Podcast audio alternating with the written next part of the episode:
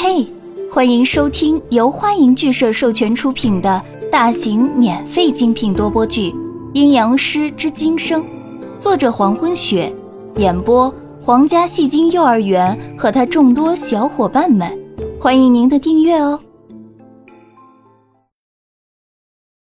第一百一十三章，江涛恍然明白，不管这场爱情的结果如何，会是什么样子，毕竟曾努力的爱过。呵呵，我怎么就成了爱情学说家了？江涛转身自嘲，却看到地面上被摔成两半的那个玉佩。江涛走过去，捡起其中一半，仔细的端详。一块质地上乘的和田玉，外表圆润光滑。屋子很暗，但是依然能看到玉面反射的亮光。乳白色的玉佩上雕刻着一个字，虽然只有一半，但还是可以分辨出来是一个玉字，雕刻得很有力度，刀法巧妙。翻过来，背面是另一个字，意。很用心啊。江涛捏在手心里感叹道，可惜碎了。这话刚说完，江涛就感觉到胸口有什么东西在压自己，呼吸都变得沉闷。想吃，想吃！耳边竟然传来子安的声音，然后身体就被摇啊摇，像是坐船一样。立刻，江涛猛地睁开双眼，从梦里醒来，就看到子安正把两只手压在江涛的胸膛上，然后摇来摇去，嘴里还不停地说着：“想吃，想吃！”子安。江涛坐起身，看着子安。屋里的光线很亮，说明现在已经是大清早了。江涛伸手放在床沿，却感觉有什么东西在硌手，低头一看，居然是那块被南宫逸摔碎的玉佩。江涛从床上爬起，看着手里的玉佩，有些不解地皱眉。做梦还能把梦里的东西拿出来？子安在床边站着，伸手碰了碰江涛，眼睛水汪汪地瞅着他。爸，想吃。正在专心想问题的江涛听到子安的说话，以为是他饿了，头也没抬就说：厨房里有吃的。爸，爸。子安再次推了推江涛。好，我带你去厨房。江涛翻身下床，随手把玉佩放进兜里。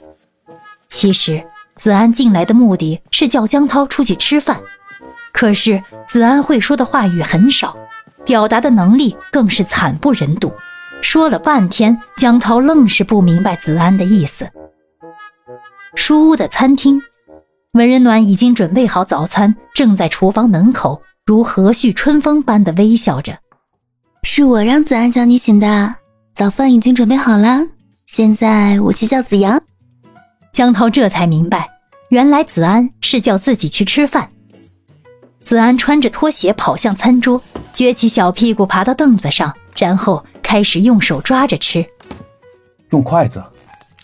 江涛立刻走到餐桌旁边，顺手从桌面上拿出一双筷子，递到子安面前。手太脏了。子安很乖地回答，然后左手拿起筷子，接着用右手继续抓着吃。对于子安来说，是永远学不会使用筷子的。江涛无奈地转过身，坐到另一张椅子上。江涛刚坐下，宋子阳就从自己的卧室走到客厅，前行的脚步缓慢，每一步走得很轻，就像是没有力气。他脸上没有什么表情，走到客厅就把电视机打开了。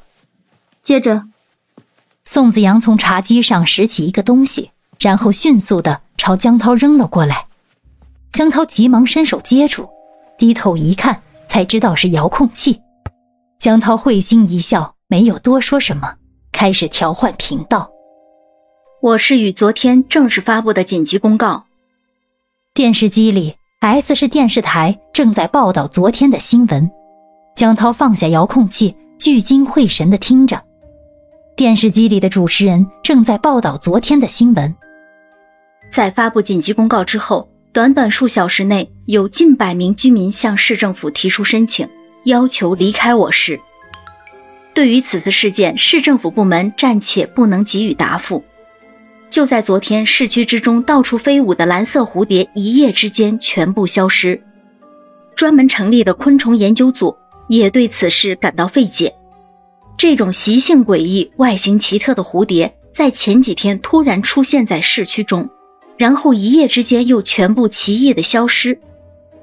很多昆虫专家推测，这可能是一种从某些地区移居过来的物种，适应不了现代环境，而在短时间内消失。江涛听到这条内容，险些笑出声来。电视上说什么移居过来的，这些昆虫学家可真会胡说，这明明是猪蛾啊！想到这儿，江涛的笑容怔住。他能知道猪蛾不也是宋子阳教的吗？猪蛾是不会消失的。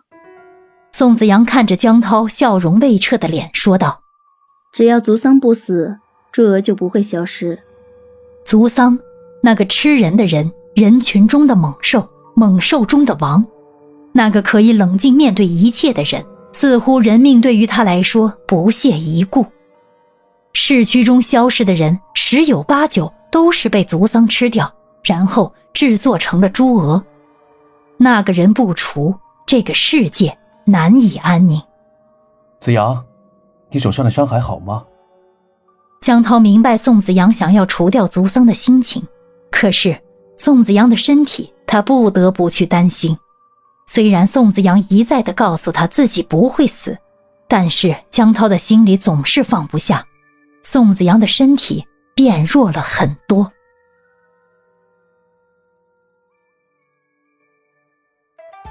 感谢您的收听，如果喜欢请点击订阅、转发、评论哟，爱你们，比心。